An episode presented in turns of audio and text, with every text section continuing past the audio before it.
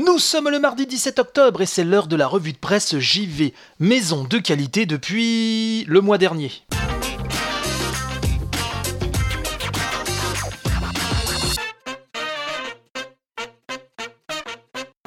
Bienvenue dans votre revue de presse JV quotidienne. Vous avez vu comme il fait beau pour une mi-octobre? C'est presque flippant quelque part, car si on continue sur cette lancée, on fera tous un barboc en terrasse pour la Noël. Mais trêve de bavardage, rentrons dans le vif du sujet avec les premières news de la journée.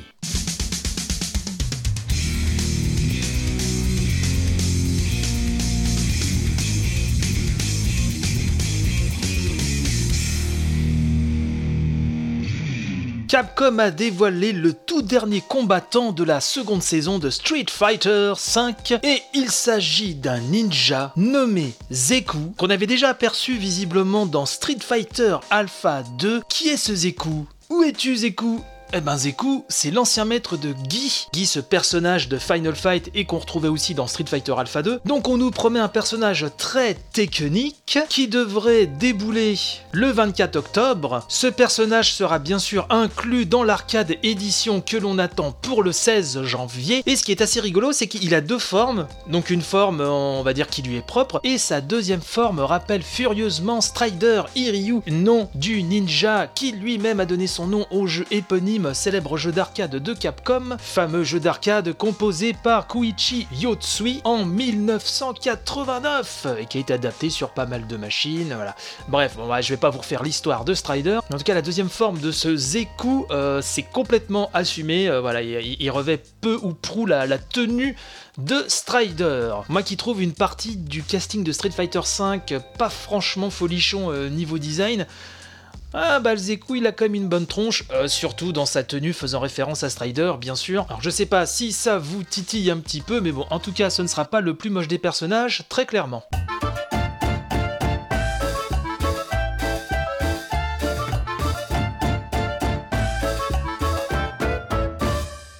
On pouvait lire hier dans la journée, ici et là, que The Evil Within 2 n'avait pas fait un bon démarrage en Angleterre. Alors, The Evil Within 2, c'est la suite euh, du premier. Ça, jusque-là, c'est pas un scoop. Le premier qui était un peu une sorte de best-of pour le pire et le meilleur, à mon sens, euh, du Survival Horror concocté pourtant par l'un des maîtres du genre et un créateur que j'admire énormément, Shinji Mikami, le papa entre autres de Resident Evil et de Vanquish. Je trouvais que le premier The Evil Within panachait des moments très forts avec d'autres qui étaient très très peu inspirés et pas à la hauteur forcément des jeux dont il s'inspirait. Bref, ceci est un autre débat, toujours est-il que le numéro 2 qui n'est pas réalisé lui-même par Shinji Mikami mais qui est je crois que Mikami est juste producteur exécutif, et donc le réalisateur de cette suite s'était déjà occupé des DLC du premier épisode. Le nom de ce réalisateur est John Johannas, donc un occidental que, que Mikami a pris un petit peu euh, sous son aile, et j'ai le regret donc de vous annoncer, pour ceux qui étaient très très fans du premier, que cette nouvelle aventure pour Sebastian Castellanos, hein, le héros du premier qu'on retrouve dans, dans, ce deuxième épisode, eh ben n'a vendu que 15 000 unités lors de sa première semaine d'exploitation en Angleterre, sachant que le premier volet en avait écoulé 60 000. Donc c'est assez triste, moi je compte le faire un jour de toute façon quoi qu'il arrive, même si le premier m'avait énormément déçu. Donc c'est dommage puisque après qu'on aime ou pas, j'ai quand même l'impression qu'ils se sont euh, donné euh, beaucoup de mal pour cette suite, en tout cas c'est l'impression que moi ça me donne. Euh, en ayant vu les quelques images et les quelques reportages que j'ai pu lire à son sujet. Est-ce que vous vous êtes jeté sur The Evil Within 2 J'aimerais bien avoir votre avis là-dessus et en parler dans l'émission. Donc dites-moi tout ça sur Twitter, sur Facebook, où vous voulez mais j'aimerais bien voir votre retour sur, euh, sur le jeu.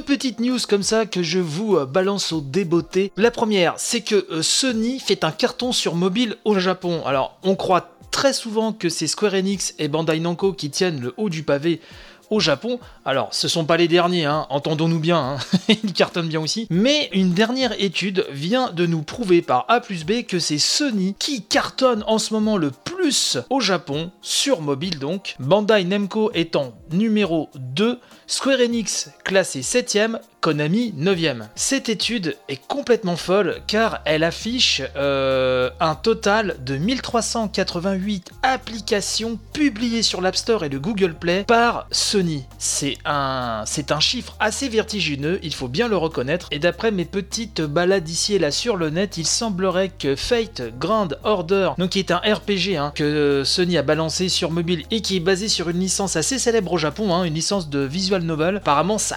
cartonne, ça cartonne sa race. Donc bon, bah voilà, on applaudit Sony, bravo Sony. Deuxième euh, petite news, c'est que Sega va sortir. Alors attention les Sega fans, on se calme. C'est dans un premier temps aux États-Unis.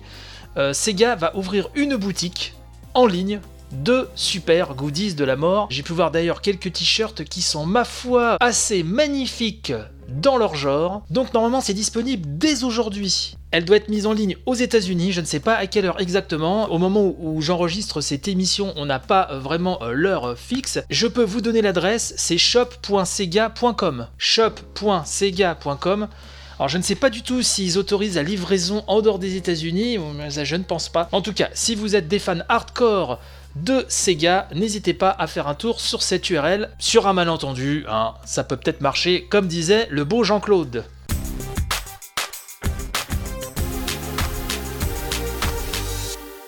Nous avons très très très récemment, bah donc hier, hein, autant vous le dire comme ça, euh, nous avons appris la date de sortie de la version Switch de Doom. Ce sera donc pour le 10 novembre prochain et cela vient du fabuleux compte Twitter de Nintendo, qui l'a donc annoncé. Je vous rappelle que cette version Switch a au début fait un petit peu parler d'elle, car effectivement elle va tourner à 30 images par seconde, il va y avoir des petites concessions au niveau du rendu visuel, mais ceux qui ont eu la chance de voir euh, cette version tourner sur la dernière console de Nintendo parlent d'un résultat assez bluffant. Euh, on va rester sur la Switch puisque sur euh, l'eShop de la Switch, une nouvelle section a fait son apparition comme par magie, une section qui s'appelle Offre actuelle qui va mettre en avant les promotions sur cette eShop Switch. Pour l'instant, seuls 3 jeux font partie de cette catégorie Unbox, Newbies Adventure, The Bridge et Infinite Mini Golf. Alors ok, ça commence tout doucement, mais il y a fort à parier que d'autres titres vont rapidement débouler dans cette catégorie.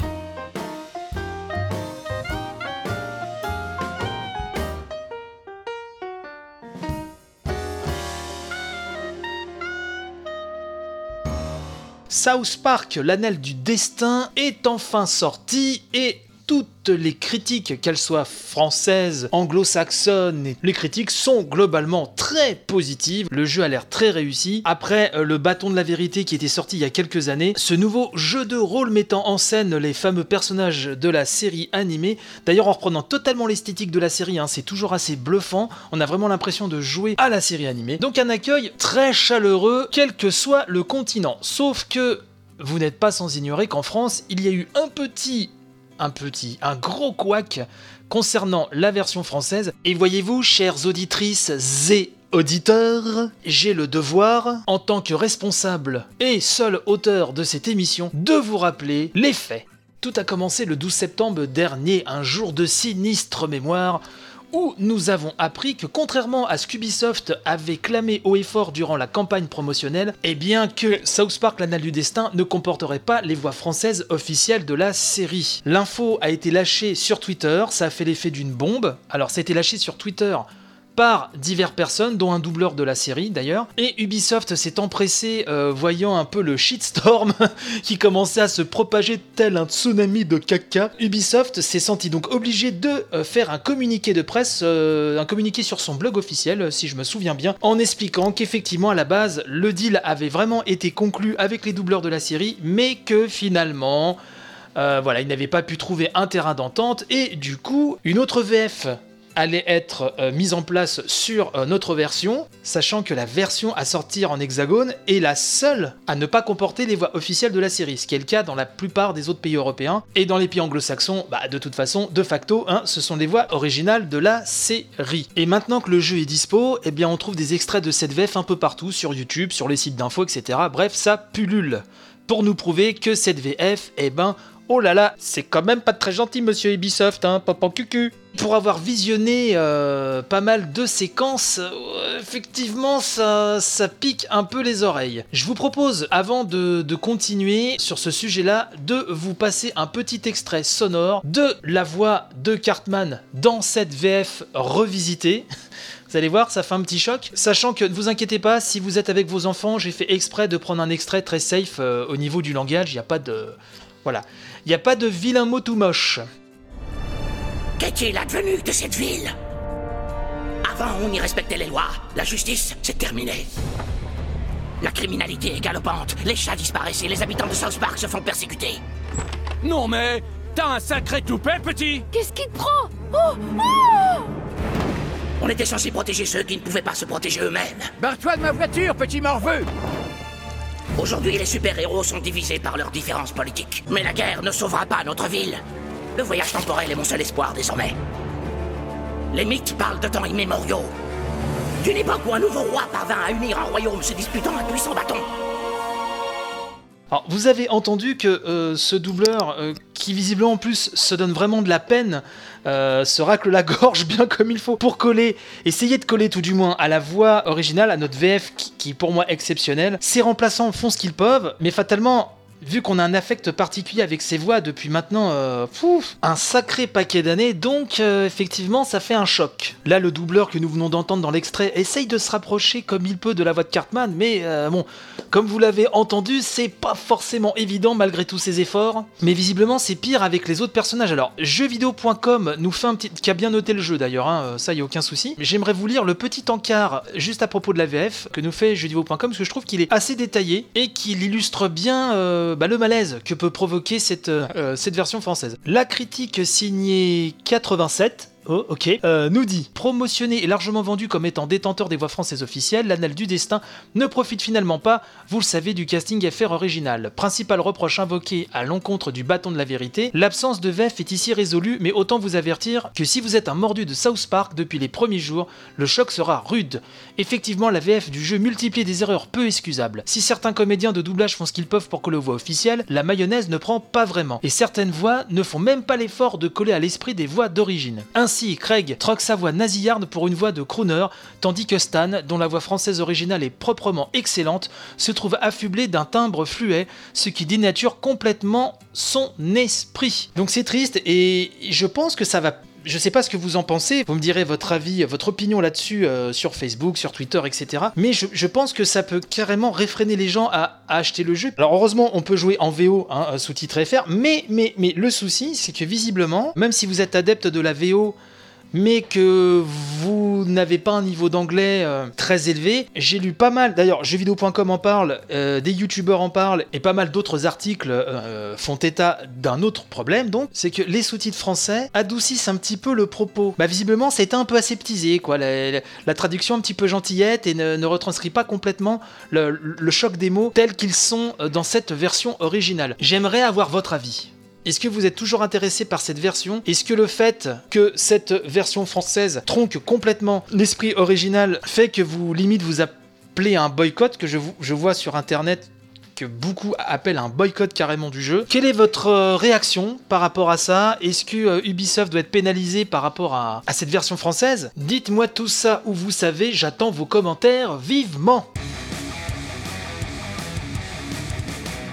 Avant de nous quitter, petit point vidéo, si vous le voulez bien, j'aimerais vous conseiller, alors si vous vous intéressez à l'histoire du jeu vidéo, au rétro gaming au général, je vous conseille un site euh, assez, ma foi, bien fichu qui s'appelle retrogamer.ca, retrogamer tout collé.ca. Pourquoi je vous parle de ce site aujourd'hui? Puisque ce site a mis en ligne, même si on peut trouver la vidéo sur YouTube, sur euh, la chaîne YouTube d'ailleurs de Donc oui, le site a mis en ligne une entrevue avec Emmanuel Villot, qui n'est d'autre que le fondateur d'Air Informatique, une des premières sociétés d'édition de jeux vidéo en France et qui a vu le jour, figurez-vous, en 1983. Cette interview dure quasiment deux heures.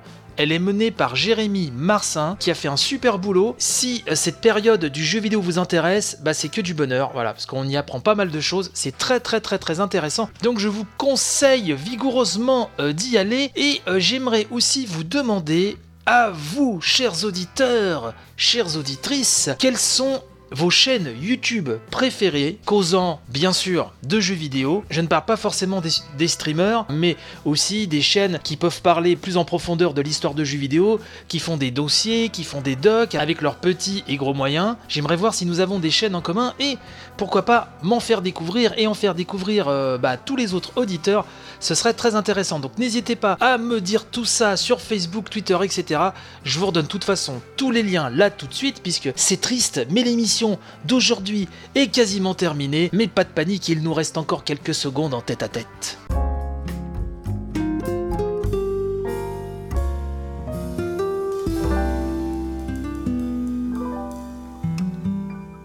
Et c'est ainsi que s'achève cette édition de la revue de presse JV du du mardi 17 octobre. Merci, il y en a qui suivent. N'oubliez pas que vous pouvez écouter l'émission H24 7 jours sur 7 sur iTunes, PodCloud, YouTube, c'est la classe. Vous pouvez venir me causer sur Twitter, arrobas, revue de presse JV, tout collé. Sur Facebook, la revue de presse JV, c'est le nom de la page, ou sur mon Twitter perso, chez Bruno, C-H-E-Z underscore Bruno. Si l'émission vous a plu et que vous avez envie de la faire connaître au plus grand nombre, n'hésitez pas vraiment à partager un maximum, à me mettre plein de petites étoiles sur iTunes et à me laisser des commentaires sympas. Je les lis systématiquement, et d'ailleurs je remercie les derniers qui m'ont posté des commentaires très sympathiques. Vous avez également la possibilité de m'aider à améliorer la revue de presse JV grâce à une page Tipeee. Je vous explique le pourquoi du comment sur cette page. Hein, c'est www.tipeee.com slash la revue de presse JV. Donc l'émission reste gratuite, hein, mais j'ai prévu des récompenses assez cool, dont une édition supplémentaire le samedi matin et une mensuelle avec vous. Chers auditeurs, et j'aimerais donc remercier vivement et chaleureusement les premiers tipeurs. Merci à vous. Merci donc à Oursic, JP Madère. J'espère que je prononce bien, sinon tu me le diras, je rectifierai. Et ben la prochaine émission. Euh, Faye, Fabien, Machin Truc 76, je te fais un grand coucou. Monsieur A qui se reconnaîtra, Somaz, Graou 91, Quentin, Emmanuel, Francois, Mopral. Merci à vous tous de m'aider dans cette belle aventure. Je vous dis à demain, bon courage pour le boulot. vous entendez, je perds ma voix avec ce changement de température, on ne sait plus, on, ne sait plus à quelle sauce on va être mangé. Un coup il fait un temps estival, le lendemain on se pèle les miches comme en plein hiver. Bref, heureusement qu'il y a le jeu vidéo pour nous aider à garder le cap. Je vous dis à demain, bonne journée, portez-vous bien et des gros bisous. Bye bye.